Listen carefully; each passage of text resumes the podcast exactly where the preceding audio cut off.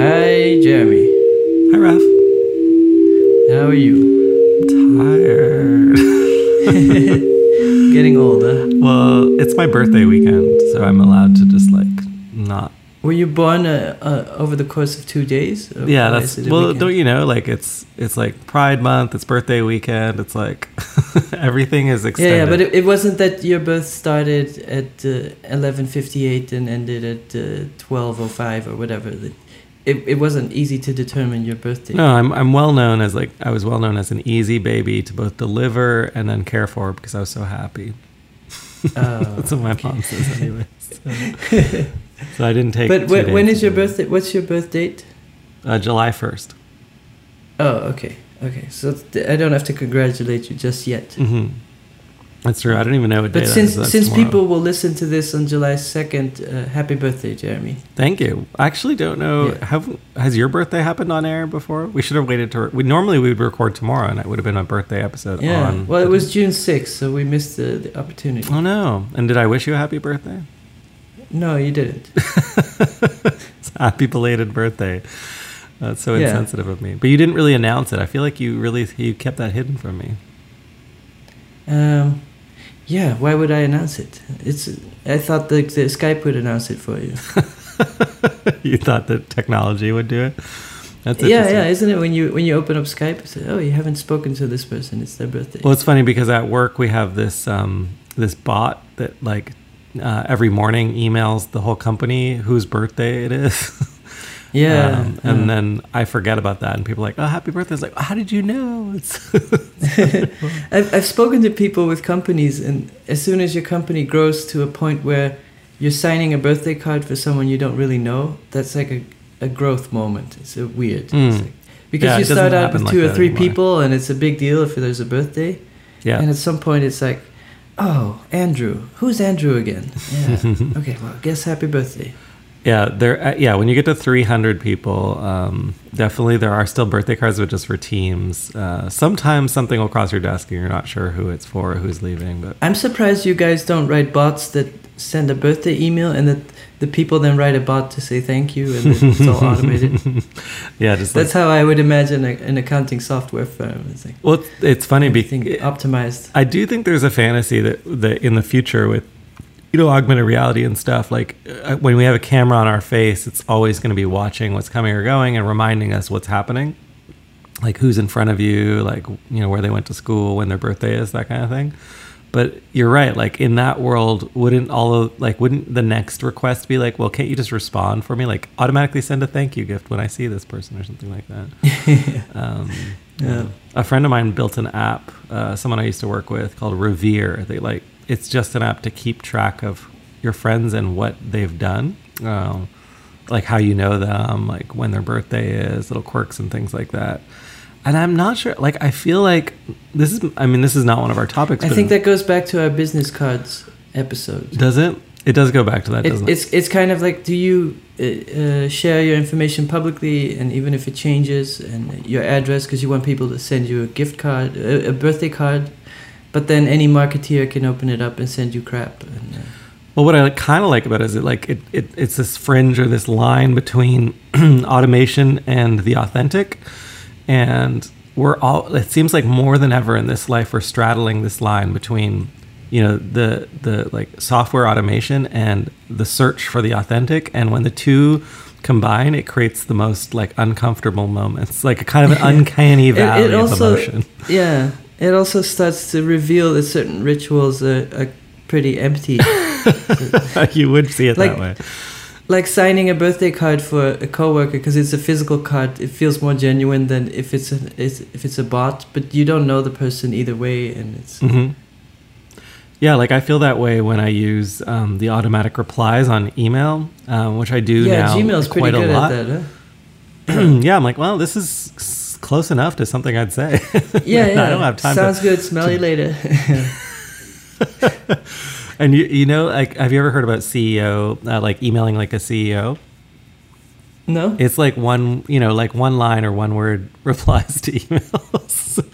Because I do that. And the reason it exists, I think, is because there's like it's well, kind of accepted among CEOs that you have to respond to every message. But the quality of the message doesn't matter. You just have to. Yeah, but it's true. Like if you think of the old times, you would have a letterhead and a handwritten letter, and you take the time to reply. And now I think it's more personal to just reply really quickly and intuitively, and say like, "Yeah, sounds good. See ya," or not even "see ya," and just okay. Just like a tweet length reply is fine, and is actually more polite. Yeah. Because you're not bothering the person with the, on the day 26th, this letter was written with dear concern for your well-being and like all that. My father still writes emails. Those things were polite, but they're actually a burden now because you get so much email. Actually, I do want to talk about this. I know we don't really plan for this podcast, people. Let's do an episode about email. Yeah, I want to do it because here's the thing. Like, I was going to send an email out to my whole company on Thursday, and then I decided, oh no, I better wait till Tuesday because no one reads email late on a Thursday or at all on a Friday. Like this actually crossed my mind, and then. There was feedback on the email that I sent to my team that I was like, I think it's too long. They're like, maybe it's too long. But then I've been experimenting, and at work when I send a really long email, if I create like a lot of story behind it, it gets way more response than like it's almost like there's a gravitas in its length. Like it's like a Medium article or something like that. And if I send a short email, no one ever reads it and they don't think it's important. Hmm.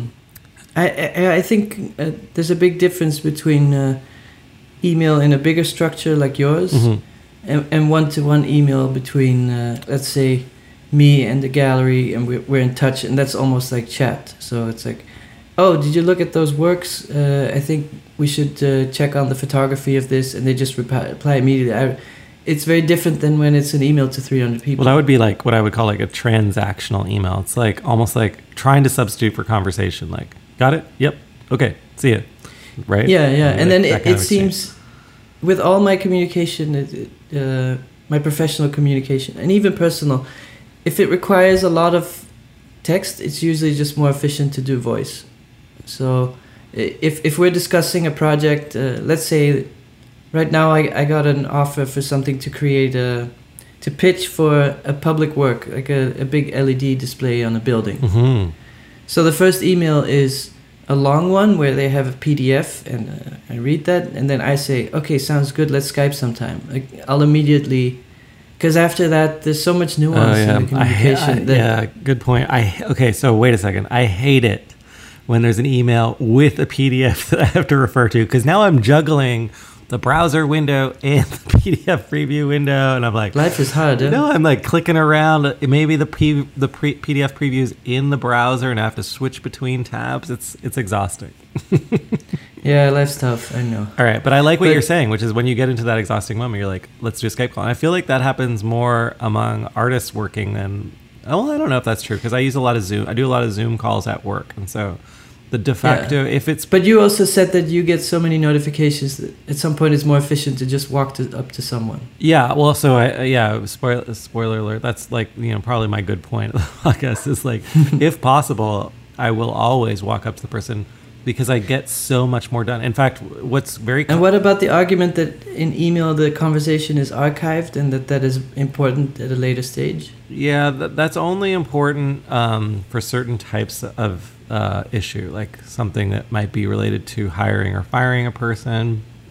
Or what about if you're debugging software and you want things to be noted down? Well, do you do that after the conversation? No, I mean there's like software for that, like Jira or GitHub and stuff like that. For, Redmine, different bug tracking tools, Zendesk for support tickets. Like tickets, that's a whole area of software.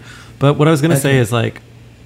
There's this common tactic they teach managers, and Donald Rumsfeld, I think, I can't remember which general was like famous for this, but it's like a management technique called like the walk around. Have you ever heard about this? No. So like rather than like check in with people over email or call or whatever, it's like what you're supposed to do is just walk around. And you don't walk up to their desk. Like a waiter in a restaurant. Yeah, but you're not walking around to their desk. You're just walking around common areas, hoping to bump into someone. And then this casual encounter, you transform into like, you know, just like a moment where you might exchange like, oh, did you get that thing? Or, oh, how's it going? And it allows you to like... But that still implies that everyone is in the same physical location. I know. I don't know how, if there are any listeners that are working on large telepresence teams, how they do walkarounds. I've heard of this, if you're interested. Like, I think... Like maybe something like Turntable FM and people are just DJing and... That would be interesting. I've heard about people doing like a tunnel, like a video tunnel, so that... you know, at a water cooler or something, there's a screen that shows the other office's water cooler, but that wouldn't work for individuals in their offices. My brother works that way. No, I mean, you pulled up articles showing the growth of Toronto and the cost of living there. Yeah, that's a clear indicator that people have to be together physically to work well. Right. Right. That's right, just right. I think. Every city in the world is dealing with faster than expected growth. I think that's safe to say. I think yeah, that is. Don't you have that when you travel and people in Hamburg or in Amsterdam or in Copenhagen and everybody's like, oh, there's too many tourists and there's too many people and the apartments are getting expensive and yeah, and but that's ironic and that with the rise of the internet. Maybe the irony of the telecommunication is just inadequate. Mm-hmm. Yeah, well, I always say that because like I'll be on a conference call. We're drifting away from email, but I think these are all the alternatives to email. And like yesterday, I was even on just like a Zoom call, which is like a common it's like Skype for business, and yeah, like it's like more expensive and more buggy. So it used to be like you're on a conference call and it's like you have to yell into the thing, but now it's even worse with laptops because you have different mics. Like it's not clear where the microphone is, and so in this meeting I'm like, they're passing around the laptop like it's a hot potato. Oh, I didn't hear you. And like I now get so frustrated because this happens regularly that it's a bit of a trigger for me. Is FaceTime group chat going to be better? No, well, the problem will still be microphones. Everyone talks about that, like generally. I thought right? FaceTime, like that they had some cool AI machine learning thing where it understands who's should be emphasized. Oh, but I'm just thinking like in any one room, if you have a room of people, omnidirectional mics have not been figured out. Yeah. Like in our group, we have some rooms where we actually have microphones, like an octopus of microphones that like tethers out all over the room. Then we have wireless mics in different places, and it seems like they just can't figure this out. Even I've noticed, like, though the Alexa is supposed to be incredible, it doesn't hear me like 1 out of 2 times if I'm speaking quickly or whatever. Yeah. Anyway, yeah. But so that makes email actually a very reliable alternative. Well, I've always loved email from the start. Maybe we can go back a little bit to the beginnings for you of email. But in the beginning, did you start with a Hotmail account, or what did you start with? I started with my own domain. Wow. Because I wanted my own website because I was running a business. And this was when? This is when I was 17, I think. Prior to that... 96 or something? No, like 97. But I'm just trying to think... It's pretty early to have a domain name. I'm trying to think if I... had anything before? Oh yeah, I've been making websites just like you since I was like 15 or 16. But like, I'm trying to think if I had a Hotmail for a brief period or a Yahoo or something. Yeah, Earthlink, AOL. I might have. I hated Hotmail as a concept. I remember thinking, but I think I had one for like a moment. I never shared it. For the longest time, I've had Jeremy@JeremyBailey.net, and before that, it was like. Jeremy@sblcommunications.com, which was my parents' company. So stupid. Oh, did you ever have an email tied to your ISP? To my yes, I did. That's a really good point. I had like a simpatico, but that was like the family email address. It was like yeah, because in the beginning, people had an inbox for anyone who was in that house. Yeah. What did you have though? I started with Hotmail. I was pretty late. I think I didn't see the point, because you would just call people. But then email arrived. I'm just trying to think of who I started emailing, because I had a Hotmail. It doesn't matter what provider you were with. Mm. My Hotmail at the time was RaphaelMadDog@hotmail.com, mm-hmm. And I thought that would be a great. That's ridiculous. Handle. Yeah, it's ridiculous. Yeah, I think a few weeks later it was I switched to Raphael Rosendahl, but. And then you realize, like, oh, this email handle is really... At first, it doesn't matter, but then you're like, oh, this email handle might be really important for 20 years. I don't want to Yeah, that's the problem I'm living with right now. I mean, my Gmail, which I signed up for, like, it must have been almost. Oh, yeah, it's Bailey Orama. Yeah, like I was like, Bailey, Jeremy Bailey. Ugh, there's nothing here. I just want to try this Gmail thing. What are they suggesting? Oh, Bailey Orama. Okay, that's fine. And I have to apologize. And can you spell that? Yeah. And also just like, why people laugh at it every time I share it. I'm like, oh my God, it's so unprofessional. Yeah. But I'm trying to remember how email... But I do remember that with all the early net artists and people around it, and before social networks, that was the social network. It would be the combination of the homepage and the email. So the homepage kind of introduced the person, and you'd be like, oh, I like what they're about. And then you start emailing. It's like, hey, I saw your homepage. It's interesting. And yeah, but I think one thing that we're not talking about is like how little has changed about the communication technologies that we use. Like back then, I used ICQ very commonly. So it would be like email, ICQ, and face-to-face conversations. And then like pretty soon after, Skype. So I was doing video calling. I was doing like text, instant messaging, short text chat. Yeah, and I was doing email, and obviously I was doing face to face too. Well, it's like they invented the knife a long time ago, and it's a good technology. You don't have to be like, "Well, we're gonna make a 7-blade knife or whatever." Yeah. A knife is a knife, and you can have a better knife or a crappy knife, but it's basically the same technology. And like maybe chat is the same. It's like a command line interface between two people. What's incredible to me though is, are we going to be talking in 10 years, and it's like, you know, it's instead of Slack, which is like the latest, you know, one, or Telegram, it's going to be like, you know, Jawdram or something. I don't know what it. That's a terrible name. Don't use that. Like, and maybe it has one extra feature, like you can draw inside the chat. By the way, I think that's a great idea. I don't know why they have it, but they don't have that. But I'm talking like. Well, I'm always in favor of lightweight, so I think just keeping it lightweight is nice. Yeah, but all I'm saying is we seem to jump from new app to new app, but in crazy numbers. We like leave the last one behind for the new one that's exactly the same, you know? Yeah. Well, it's also funny that... but email is like... Email is one of the few open source things that we still... Because if everyone switches to WeChat, or everyone switches to Line, or everyone switches to... And then that company makes some changes on the interface, which you don't like. At least with email, you can switch clients. Mm-hmm.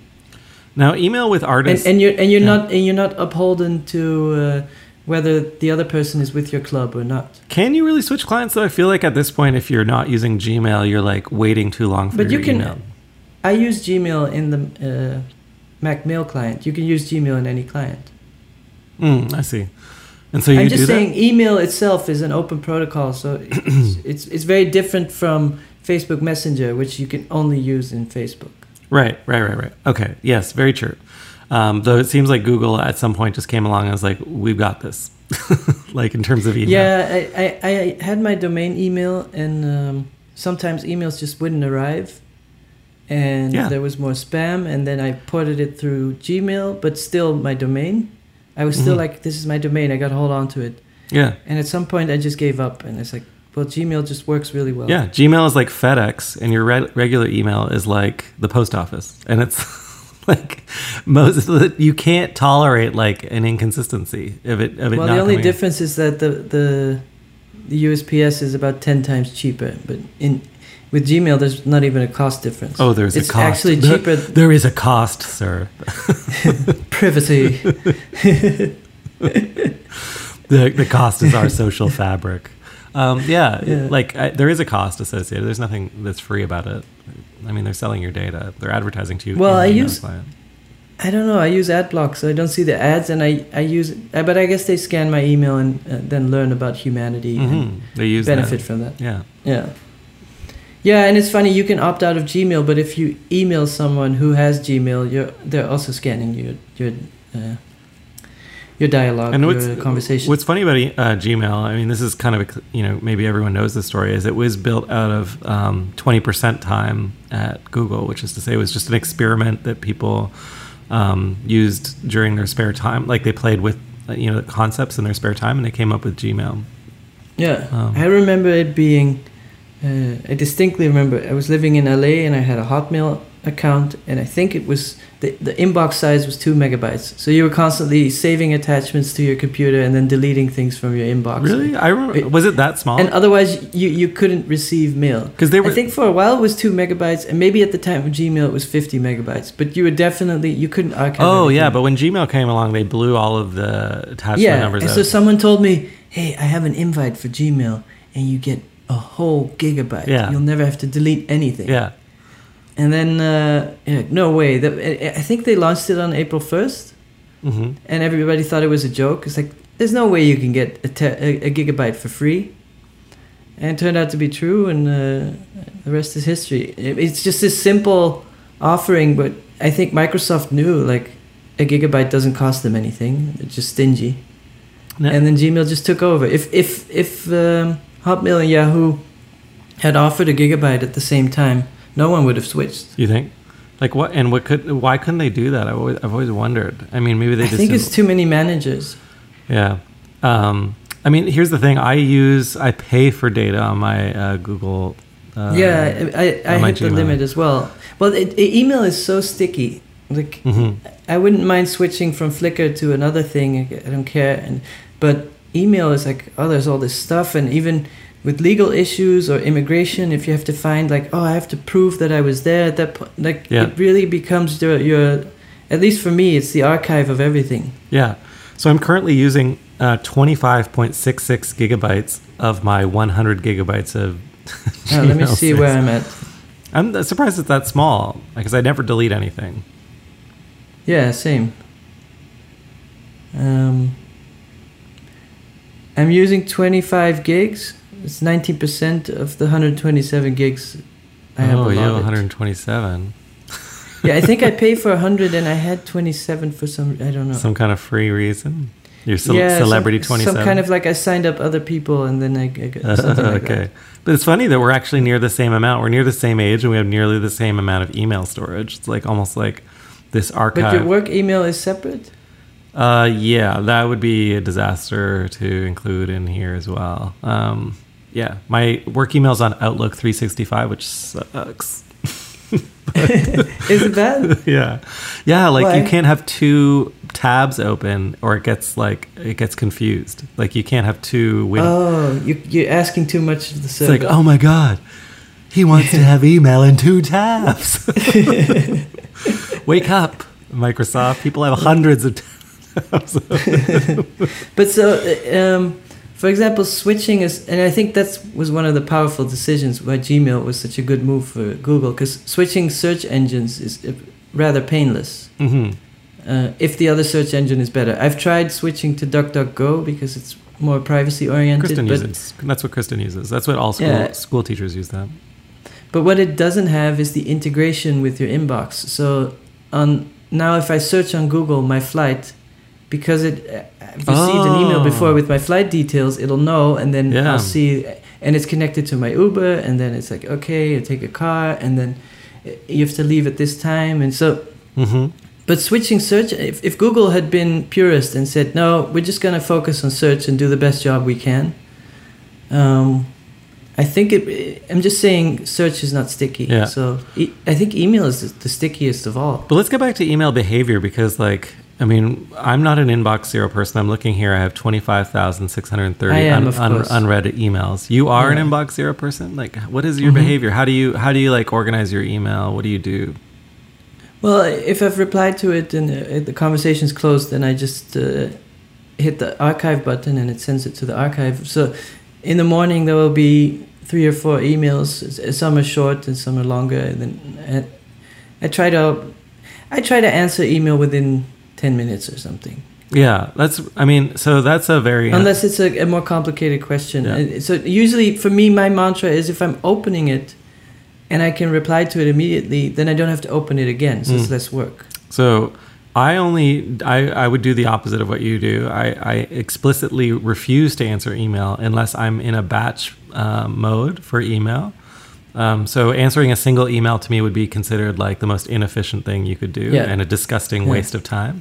But that's just because that's what I ascribe to. And in fact, if possible, I would rather like even just text a person back if I see they sent me an email, or if I see them at work, I'll be like, oh, I saw you sent me an email, but I won't read the email. Now, that sounds horrible.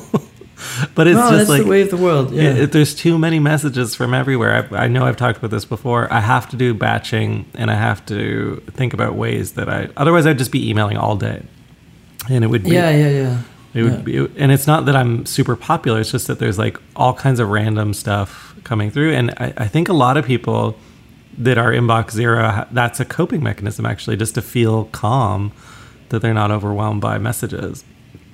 For me, I think I just don't get that many emails, so it's just a very different. I just want to talk about one feature that like changed my life. Like there are two actually. I'm a Google Inbox user, not a Gmail user. I should say. And the Gmail redesign only. You just came out. Yeah, I just Inbox user, which apparently is controversial, but. One thing that Gmail has that was like a breakthrough feature that's way better in Inbox was this, like they would flag your important messages. Another thing that Inbox had that now Gmail just kind of started getting is if you received a message like 3 days ago and you haven't responded and it knows it thinks it's important, it'll remind you, hey, you haven't even read this thing. Do you want to reply to it? And this by far like solves all of my junk email problem. So the AI is pretty good. Well, that's why the point I'm trying to make for all you Inbox Zero listeners is Inbox Zero was your non-automatic way of dealing with inbox overflow. They've solved it. It's solved. So you can stop your inbox just zero like nonsense. Yeah, just like spam is kind of solved. Yeah. So now, you just sit there, you wait, and then it tells you, hey, shouldn't you have responded to this message? Yeah, it is interesting with the idea when privacy is in the way of progress. Yeah. So if you think of the problem of junk mail, of course, if the same message is received by 100 people and out of those 100 people, 30 flag it as junk mail, then the system knows it's junk mail. But in order to do that, you have to give up some privacy. That's right. It's getting better. When you think of email as an open standard. Open standards have the problem, I guess not just open standard, but there's always the problem of unwanted messages. Mm-hmm. And the community benefits from sharing that information. But you give up privacy. And the same with this alert of like, this is an important message. If it turns out it's prompting a lot of people with a similar kind of message and people respond positively, they're actually replying, then the system learns. Yeah, you are making a pretty good point, which is that if the system learns incorrectly, just like with spam, you can get into this fantastic social scenario where it's like, did you get my email? What email? And then it's like, well, did you check your spam? I was like, no, I didn't check my spam. Like, I'm not in the habit of checking my spam. That's like not the email that I want to see. Yeah. And then I remember I wasn't getting emails for a while, and I checked my spam, and there were like tons of like really important messages in my spam. And I was like, oh, missed exhibition opportunity. Oh, well, like I guess Gmail did. But I feel like if people really want to have you in an exhibition, they'll reach out to you through someone else and they'll find you. That's true. Like when I have an issue where it's like someone messaged me on Facebook about an exhibition and then I missed that opportunity. I'm never too bothered about it. I'm like, there was that story of that Harmony Korine made that movie with the teenage girls and the sort of riffraff character by James Franco, mm-hmm. and that he actually wanted riffraff the rapper in the movie, and he had emailed him, but he didn't check his email ever, and then they just got James Franco instead. Love that story. Yeah, that's a very contemporary story, because if you got mail, I guess you might not go back to your home. I'm just thinking about like before email, there was mail, right? And would he open his mail? Probably. Yeah, exactly. It's like between all the bills, and I don't feel like that today. But it all comes down to like having contact with people. There's almost like a ladder of like value and importance. But like the most valuable thing, I think we've talked about this on the podcast before, and it's so obvious, obviously, is being face to face with someone else. Now is like, but that gets tricky when systems get automated, and you have things like your bank or maybe your will or your retirement savings, and they're all tied to the authentication is usually email. Mm-hmm. So when you talk about email being sticky, it's really it's the vault to your whole life. Mm. Yeah. Yeah. And it's funny because protocols start at a certain point and nobody anticipates like, oh, your life savings will be connected to this. Yeah, it is weird. It's almost like this, it is like the safe or the vault or the genome of everything. But I mean, it doesn't have an understanding of your real-time conversations. And I mean, it did when, here's actually an interesting thread, which is like, GChat was fine, and I was using it all the time. Like the chat thing built into email, and the fact that they combined email with chat, brilliant. Then like Google came along and they're like, "Hey, forget about that. We've got this worse thing over here called Hangouts. It's really confusing. It lives in your menu bar." Oh, GChat was so good. I remember it, you're just using your email, and sometimes a message pops up. You ignore it. Sometimes you just start a chat, and it just. The chat protocol just feels natural next to email. It's just like... Yeah, because I could follow up with someone. You have a big boat, and then you have a little boat to get to the shore, or something like that. Yeah, that's... No, you're right. And it's the only... I don't... And it's still there. I'm looking at it right now. It's there on the side, but no one ever used it. In fact, I used to have so many requests for GChats in the past that I had put a bot on my GChat to pretend to be me, just for fun, to see what would happen. And it would respond to people and have interactions. And I'd go check in on, what conversations did it have today? But I've had zero requests in like, I don't know how long. And it seems to be that it's also connected to Hangouts, which is a dying product as well. I just don't understand. But you could argue that Gmail is a social network. It's not really just email. Well, I think what happened is that they stumbled upon, exactly. They stumbled upon this like perfect formula, and then they've done their best over the last 10 years to mess it up. But we still use the email. If you, for example, if you use Apple Mail, and then Messages is very separated from that, even though it's the same Apple ID. Yeah, that's very true. Yeah, it is. I mean, Apple Messages is really in its own realm. But you're bringing up a great point, which is that like, yeah, there was GChat and Gmail, and then Apple came along and somehow made Messages like the standard like communication. Well, among your privileged bubble. I think it's almost like if they had it on Android, it would be the most popular app. I mean, like, because what do people use on Android? Like WhatsApp? No, but I think you're speaking from a bubble now, because all of Europe is on WhatsApp, and all of China is on WeChat, and this iMessage thing is very North America. Okay, so in North America, because even South America, it's all WhatsApp. But that's a small like let's just think like it's a small continent. No, but like. In America, okay, but that's still big. In America, there's like a dominant chat platform that's built. No, this only works on a certain piece of hardware. It's not true. You're so privileged. There's a heat map of New York. Yeah, and you can see all the operating systems of mobile phones. And so all of Manhattan is iPhone. Yeah, except the financial district. A lot of people are still on BlackBerry. And then the further you go to Brooklyn or the Bronx, it's all Android. Because BlackBerry came out with a new phone this week. They don't even make the phone anymore. It's like made by another company. Yeah, TCL. But the financial people, they still like the BlackBerry. But you can type... My point is you saying that iMessage is the dominant chat form in North America is just because you hang out in an office with Mac developers. If you go on the subway in New York, you mostly see Android phones. Yeah, no, I know that Android's the by far dominant platform. I know the numbers. I'm just saying, like, as a single platform for exchanging messages, like, iMessage is surprisingly popular. Yeah.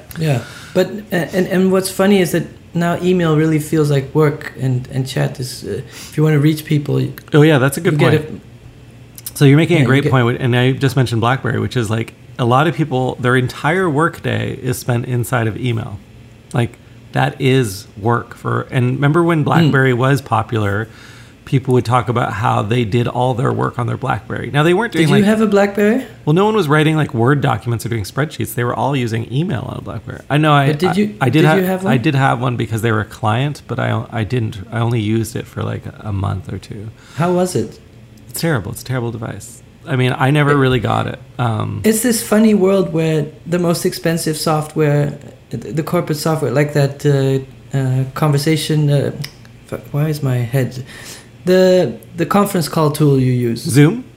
Yeah, it's the more expensive option, and it actually doesn't work as well. So the consumer level software usually is better than enterprise software. I mean, Zoom is far superior to Skype. And if you want to, if you want to do a comparison, like Skype's like a pile of garbage, always has been, because, but it's because of the underlying technology, right? It's like peer to peer, so it can be free.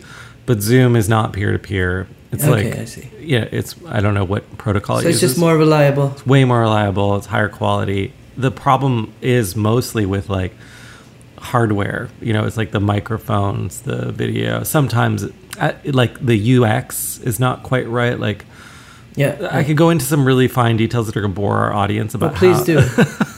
Like in a lot of offices now, just to put up something on the screen, like to project something, you have to like, you actually have to share your screen to Zoom and also share your image because so that telepresent workers can all collaborate. But this performance of struggling to like, what's your Zoom ID? Like you have to use an ID code and like maybe the meeting room is the ID and like you're juggling a laptop and the room Zoom. So it's like a third of the time of the meeting is setting it up. There's like a remote camera that you're like, you know, using a joystick to move around. Anyway, like there's all kind. It's never quite standard. And actually, this is kind of related to email in that it's so, even though that's a standard in business and it emerged very quickly, it's still got so many little UX niggles, like so many different ways to do things that it's very confusing for people every time. I've wasted like hundreds of hours this year alone setting up Zoom calls. But yeah, it's funny because I read all the tech blogs and stuff, and people always write about how much they hate email. Mm-hmm. And I just really love email. I always loved it. It's like you don't. There's not. It's very efficient, and for me, at least, I don't know. But for a lot of people, they get way too much and too long. And did you? Yeah. Are you on the new Gmail design, like the redesign? Yeah, yeah. So you're not. But like I use it in the Mac client. You're not a purist. Oh, you don't use you don't use it a browser tab. No. So you don't really like Gmail. You just like the underlying technology of email. yeah, but I like the archiving in the cloud, and I like the spam filtering is good. You're like half of a Gmail user then, I think. Like you have to. I'm not fully in the email plus world. I like just reply, that's it. Okay. Because a friend of mine... I don't do snooze, for example. A friend of mine started a company a few years ago called... Priority Inbox or that kind of stuff. Like, a friend of mine started a company a few years ago that I think would be interesting for us to discuss, which is like... A friend of mine started a little company called Facebook. Yeah. Competitor to Google. No. He started a company called MixMax. It's actually a very small company, and but their idea was, and is, and it's kind of interesting, is that email... We should have continued developing the technology, right? Like, and Google kind of has. I know, but I talked about a few of the things that Google did, right? Like it added, and I like that you don't agree. We'll get to you in a second. But like, you know, the important messages, the like being able to auto reply, the like, oh, you missed this message. Are you sure you don't want to respond? All that stuff. Those are new things. But MixMax takes that even further. And it's like it reads your calendar, so you can schedule appointments right in the email. You can do like a poll. Is that the one where it sends you options for an appointment? And, yeah. It looks for openings in your calendar. Yeah, all that stuff. You can you can do embeds and stuff like that. So like. It like just adds all this stuff that you get in modern chat clients, which continue to evolve and add functionality, but email has refused to do that, right? Like, or most email clients have refused. Well, that's the whole thing with an open standard that it would take the whole world to agree on the next features. You are making a good point. It's a little bit like when Microsoft was like inventing its own web standards. And if you were a web developer, you're like, no, it's not compatible with IE10 because it uses a proprietary video plugin or something. Exactly. Yeah. So it's a bit like that. But now Google is kind of doing that where their products just work better in Chrome.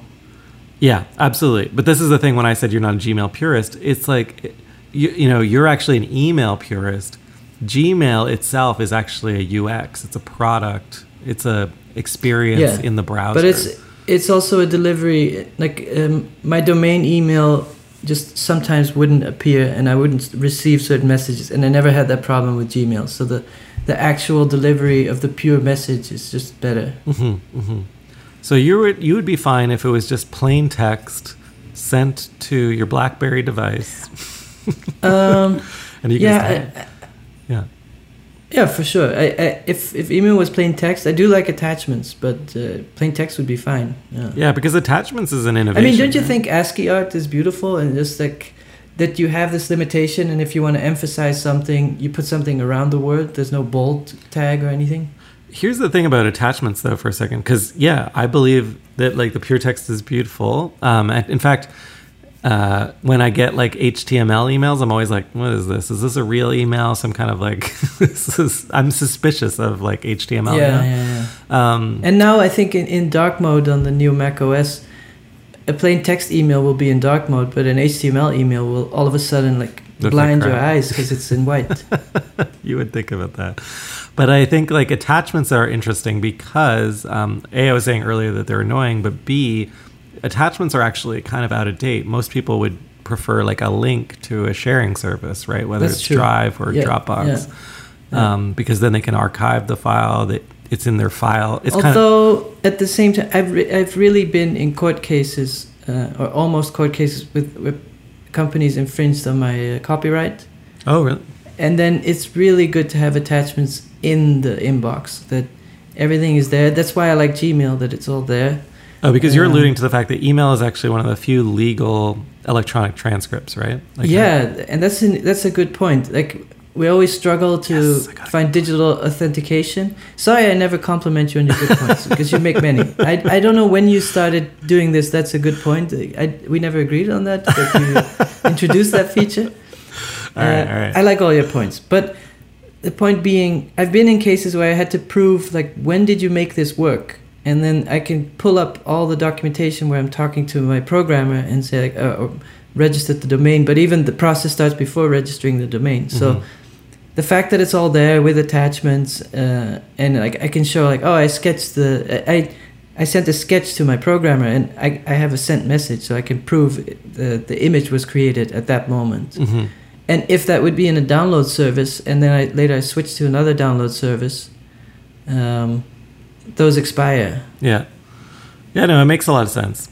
Now, the first reason I left Facebook was because people would send me long work-related messages that needed a careful reply, and it doesn't have any features of archiving or labeling, so you just have one chat window full of messages, and so you're not sure if you replied or not, and I was like, please send this to my email, and then people don't. And I thought the only way out was to close Facebook. Yeah, I mean, also that Facebook Messenger window is so tiny. I mean, yeah. It's so hard. Well, it's made to make you feel like you're missing out all the time, so you have to check it all the time. Okay. I really dislike it. I know, I hate Facebook Messenger as well. And now Instagram Messenger, like, people take that very seriously, and it's like, why didn't you reply to my Instagram message? Because it's a stupid thing. Because it's just like the notifications are hidden behind like a certain screen. I mean, it's hard to know.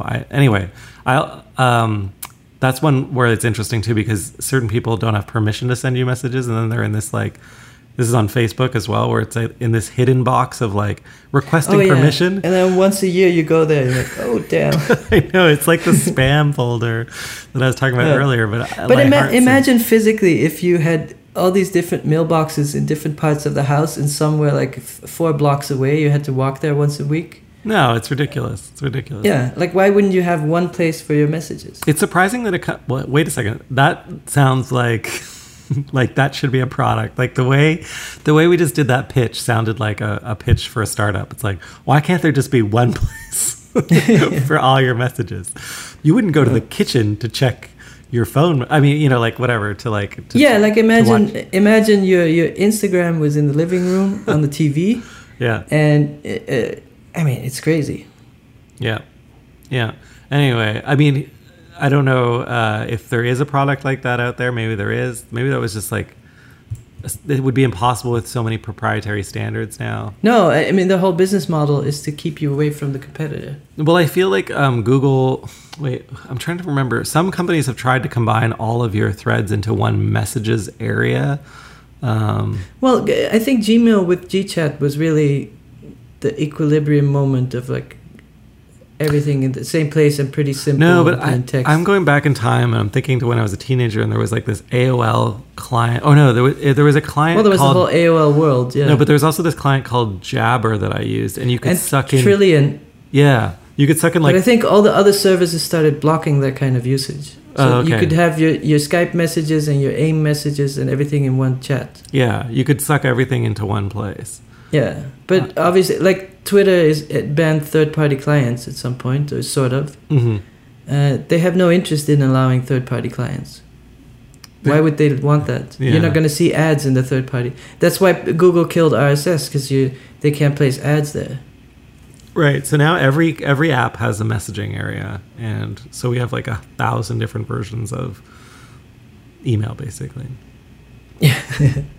Yeah, but like all of them are a limited version of email that's not archived and not searchable. Now, maybe our listeners don't know this, but email is still considered the primary or the most effective marketing tool for software companies. Has the highest conversion rate. And companies optimize all of their marketing like primarily around two technologies, pay-per-click advertising and email. And if you go to any tech company, even though Google and other services work hard to prioritize those lower, they're like important messages first and newsletters second. Yeah, but there's like whole conferences you can go to about how to get around that or how to show up in the inbox and all of this stuff. And you're right. Like I'm looking at the promotions tab on my on Gmail right now. It's like 50 unread messages or 50 new ones from today or whatever. So I'm definitely not going to read those 50 promotional emails. That said, there's still... Do you ever scan them? Like at the end of the day, I guess there's something interesting. I used to, but not anymore. But I do know that like when we send something out, between like 20 and 40% of people do open the message, which shocks me every time. Yeah. And then like a percentage also read and click, you know, that's quite high, like over 10%. We can talk about artist newsletters and mailing lists. That's where I was going to go. That was kind of my like sneaky little segue. But artist newsletters are a thing. I've been experimenting with it a bit, and every time I feel weird, and I've decided like after this last experience, I can't do the brand. Like I want to do the branded one satirically, but I don't think people read it that way. And so now I think I should just go back to plain text, because there are two types of artist email: the crazy, like HTML gone awry, like "Aren't I fun? I'm a fun artist." And then there's dirt like style. Yeah, dirt style. Then there's like the sincere plain text email, which is like a journal. Yeah. The one thing I always found problematic is the invitation to a town where you're not. So it's like, hey, I have a show in Shanghai. It's like, good for you, but I'm not there. Right. And I think that's because, like, you know, different people have different... Like, my email newsletter, I don't push it very hard. I only have maybe a couple hundred people, maybe a little bit more, like maybe 700 people on it or something like that. It's not... I'm always not really even certain if I should be using it, because compared to my social media, it's like so few people. How large? Do you have a newsletter? I seem to recall you used to. My idea was always in the newsletter to only send things that exist on the internet, so not to send invitations for a physical exhibition. Oh. But because you can actually view the work then. That was my logic. Right.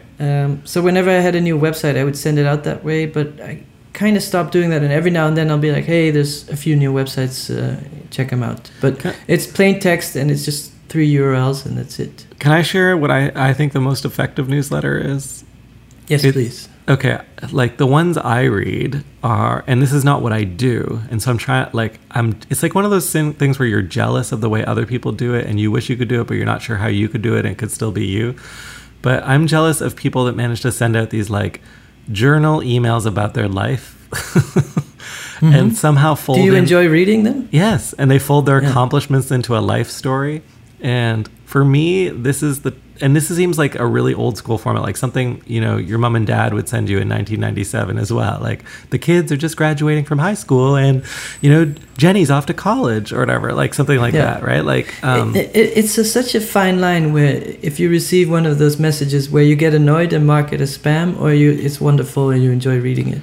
Well, like our mutual friend Yancey Stickler, a former CEO of Kickstarter, has a journal newsletter right now, right, that he sends out, and I'm really enjoying Yeah, it's about his struggles writing his new book. And I'm like, wow, like this, like why would my newsletter ever be announcements again? It should just be about all my struggles. It's such a fine line. Like, it's the same with selfies on social media. And sometimes I'm like, oh, that's great. I really enjoy seeing that person's having a good time. And the other time you're like, man, I don't want to see this. And you mute it. But I just think you made a good point when you said, it's like, you know, I have a show in Shanghai. You know, no one cares. You're absolutely right. Probably no one does care. But well, especially if the call to action is to come and visit, because right. You're not going to fly over there. Right. And it's in 2 days. And it's like, yeah. But that seems to be more like almost like a press release or PR than it really is about connecting with people. And I guess what I'm saying is I'm yearning for email to be something that connects us again, not just a promotional platform. Because social media has become so promotional. I actually believe email has this special place, this like kind of authentic one-to-one kind of, even when it's a newsletter, kind of warm, tiny little circle of friends thing. I don't want to know it's 100,000 people on the list. I want it to feel like it's just for me. I think you just summarized marketing. I know, it's true. That's my pitch on that's what great marketing feels like. Can you just make me feel special? Yeah. But I like that really when the Jody send email, usually it's a very hard to read ASCII glitch art style email with some cues hidden somewhere. There's like some content that it pulls you in though. I'll say that. Yeah. I mean, just so our listeners know, they have a very clear email style. Jody are like sort of an original punk glitch artists, and so their email is always like intentionally like glitched out and hard to read. And their handle breaks your email client and stuff like that. Yeah, I'm sure once it gets to money, they write really simple emails. If they're like purchasing a house or a lease or something, then I think the ASCII stuff fades away. But I've always heard Dirk and Joan are really difficult to deal with when putting on a show. I mean, if you're listening, I know. But they're also very functional. Like they own a nice home and they have a car and they have kids and they go to school, so they are able to deal with practical things. Right. Anyway, it's not like G.G. Allen or something. I don't know if there's much more to talk about on email. How would G.G. Allen's email? It would probably be all caps. G.G. Allen? Oh, yeah. Here's a question though on the like email newsletter front. Like, so HTML email got it to a certain point, but here's why, like, the whole web has gone video. Why can't I watch a video in my email? Is that a stupid question? Do you know there was that there was an app for a while called 3D Email? And it was a virtual world, and emails would arrive. You would hang out by a pool, and emails would arrive as other people at the pool. You talk to them, and spam would be. You would throw the spam into a pool of sharks, and it was a whole 3D. That's like a Microsoft Bob kind of thing, though. Like but it kind of looked like Second Life meets World of Warcraft or something. They always try and do a social skeuomorphic thing. I'm just saying, like someone could send me a video, and I watch the video in my email client. I think in Gmail you can watch a YouTube video. Do you think that's a good idea? No, I guess not. But I'm just, I mean, I don't know. I was thinking like if I mean, I like video conference or video calls with people if it's needed. Like what I was saying, if the email gets too complicated, it's like, oh, let's Skype. And the video actually makes it better. You understand the person better. The reason I ask is because like a CEO was asking me to test this product out with my team, which allowed you to send short updates as video messages instead of email to keep or chat. So it would accumulate them into a like story, like on Instagram or Facebook, or I guess that's kind of contradictory to the mantra now that text is the polite way of asking for someone's attention, and calling is like a lot to ask. You have to announce it by text first. Well, no, but what it would do, and I didn't use this, and I was like, why would I use this? But I've been thinking about it a lot recently, specifically after the Instagram TV announcement, where it just like stacks all of these updates. So if you're like managing a team. You know, Jenny's like, hey, I'm on my way to the venue. And like, John's like, okay, I'm here. Like, you know, go to the back and there's like 2 cases of beer, bring it up to the front. Like, it stacks all that as like one kind of story throughout the day. Yeah. That is interesting that it is, the Verge is this blog and they post maybe 100 posts a day. It's way too much to follow. Mm-hmm. But at the end of the week, they do a podcast and they kind of summarize the whole week. And it's a very enjoyable way. So maybe that's what you're saying. Like instead of a lot of emails, you could just summarize it. Well, it's also like email did this with the email digest. But yeah, like you could by packaging it all together, it becomes like a single message that grows like an email thread. It's not anyway. I just thought like email could have video. It just hasn't thought about it conceptually. Yeah. I mean, I remember my uncle was very early on the internet, and he told me about the early days where if you reply to an email, the previous email is at the bottom, right? The text. Mm-hmm. And at the time, the download speed was so low that you were supposed to cut that out, so the message wouldn't be so big. And it was very impolite if you left the previous conversation in the message. I mean, I still think it's sometimes impolite when I'm scanning on my phone, even though I know it's like, if it doesn't auto-hide it, if it doesn't figure it out, something went wrong. Yeah. But here's one last thing, which is like, oh, shoot, I forgot. Oh, yeah. What was I going to say? Keep going. I'm sorry, I cut you off. Well, do you want to talk about NetTime or like the original NetArt mailing list that we were probably not even aware of at the time? Yeah, you should bring that up. That was like a foundation of NetArt, was the discussion around it, and the purists saying no, and a website can never be shown on a wall. It should always be at home, and then they would have a discussion of 5 years about that. But email list. I think that's what NetArt. It was like an email list. Like I'm looking at one. But email list specifically for NetArt and that community in the beginning, because there were no social networks. But there are still these email lists. Like I'm looking right now at my inbox, and it's full of this of net behavior, which I have read. I have not read in literally like 3 years, and it's almost like 9 times out of 10, it's Alan Sondheim who responds. Like I'm looking at my inbox, and it's Alan Sondheim on the last. Who is Alan Sondheim? I don't know. Like there's just like certain personalities that would emerge out of these lists, and I think I just wanted to bring it up because in relationship to the even internet art history, internet lists became almost this like pop art format where like certain people who were well known on the list, just like being well known on the forum, would sort of emerge as like figures in the community. And you get this passive awareness of them because your inbox has their name. It's like this little name of like, you know, popular artists. There's this great... And there was a lot of references to mail art, which is a whole... Oh, yeah. There was a thread of conceptual art where you would, instead of getting an invitation, you get a work of art in the mailbox, in your physical mailbox. And a lot of Fluxus artists actually experimented with mail art. It's one of those things in art where you start thinking logically like, okay, we send out invites, they go to people with a stamp, and only 10% of people come to the exhibition. So we should make the art happen in that envelope. Mm-hmm. And it's one of those things that makes a lot of sense, but I think if you look back, the limitations of that medium are so strict that there's a lot that you can't do in an envelope. Yeah, I mean, I was part of an like a email art thing earlier this year where I made a piece for this thing called BCC, and then they have subscribers and people pay like $3 a month or something like that, and they get a unique work of art in their inbox. It just seems to like the original spirit of mail art though is kind of beautiful in a way, which is that a stranger is delighted by, or even within an artist network, they're delighted by this experience that was one-to-one and that transcended distance and time, which was like a big thing. And it was a way of dealing with commodification. Like, yeah, that's what I mean. That's send out something in such large numbers that it'll never be valuable. Yeah, and also that distributed experience. Like so, as a Fluxus, like that to me, that idea is still beautiful. I still love the idea of mail art in that capacity. Yeah, and I feel like mail art was the exact same logic as net art. Just make work that's distributed and accessible in the home. And but you're making a good point, or I'm about to make one on top of it, which is when you receive something in the real mail today, it still feels really special, even when it's Amazon and you ordered it online. Yeah, it's a gift. It's like, oh, I got a gift. It's like opening a little present, because...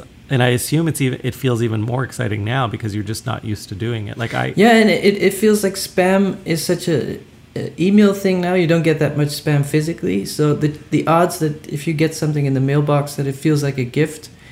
What I'm trying to say is, if you send someone a digital gift, you think it's phishing, like you're going to download malware. Yeah. if someone says, hey, I made an app for you, that's the last thing. I remember in the early days of Hotmail, I got this email from someone and saying like, hey, I made this game, could you test it? And I didn't know it was spam, so I was like, I'm sorry, I'm on a Mac, I tried to open your attachment, but it doesn't work. But please let me know what experimental games you're making. Well, like, yeah, I mean, I get so little, so few flyers in my mail at my home, like so little spam in the form of like physical stuff that I now read, like I'm excited even when I get like a flyer or like a real estate agent's newsletter. I open each one. Let's not say this too loud because maybe they'll start sending crap. Well, I mentioned that because we just started at FreshBooks sending out mail that way and getting a response, and I was like, "What? We shouldn't be getting a response. Who's reading this stuff?" But that's like funny. It still exists. But I did read some statistics that the amount of physical junk mail is still so much that I can't remember. It's like 6 pieces of unwanted mail per American every day. So that sounds, like, yeah, that sounds like so little. Like I feel like yeah, but I know. But if you add it up, 330 million people. Oh, environmentally, it's terrible. Yeah. Times 6. So that's like, is it 1.8 billion pieces of mail every day? I mean, don't read. I can share with you that in modern times, you do very specific. There are companies that specialize in targeting really specifically so that you don't. There's less waste, but you're right. Like. It's still disgusting. I mean, you care about bringing your own bag to the grocery store, but then there's just a mechanism that's sending 1.8 pieces of physical mail every day that nobody cares about. Yeah, with, fake credit cards in an envelope that are non-recyclable. That's really, yeah. If I would ever run for president, that would be the first point on the agenda. Let's get rid of unwanted mail. That's a great stump speech. All right. Yeah. So I think...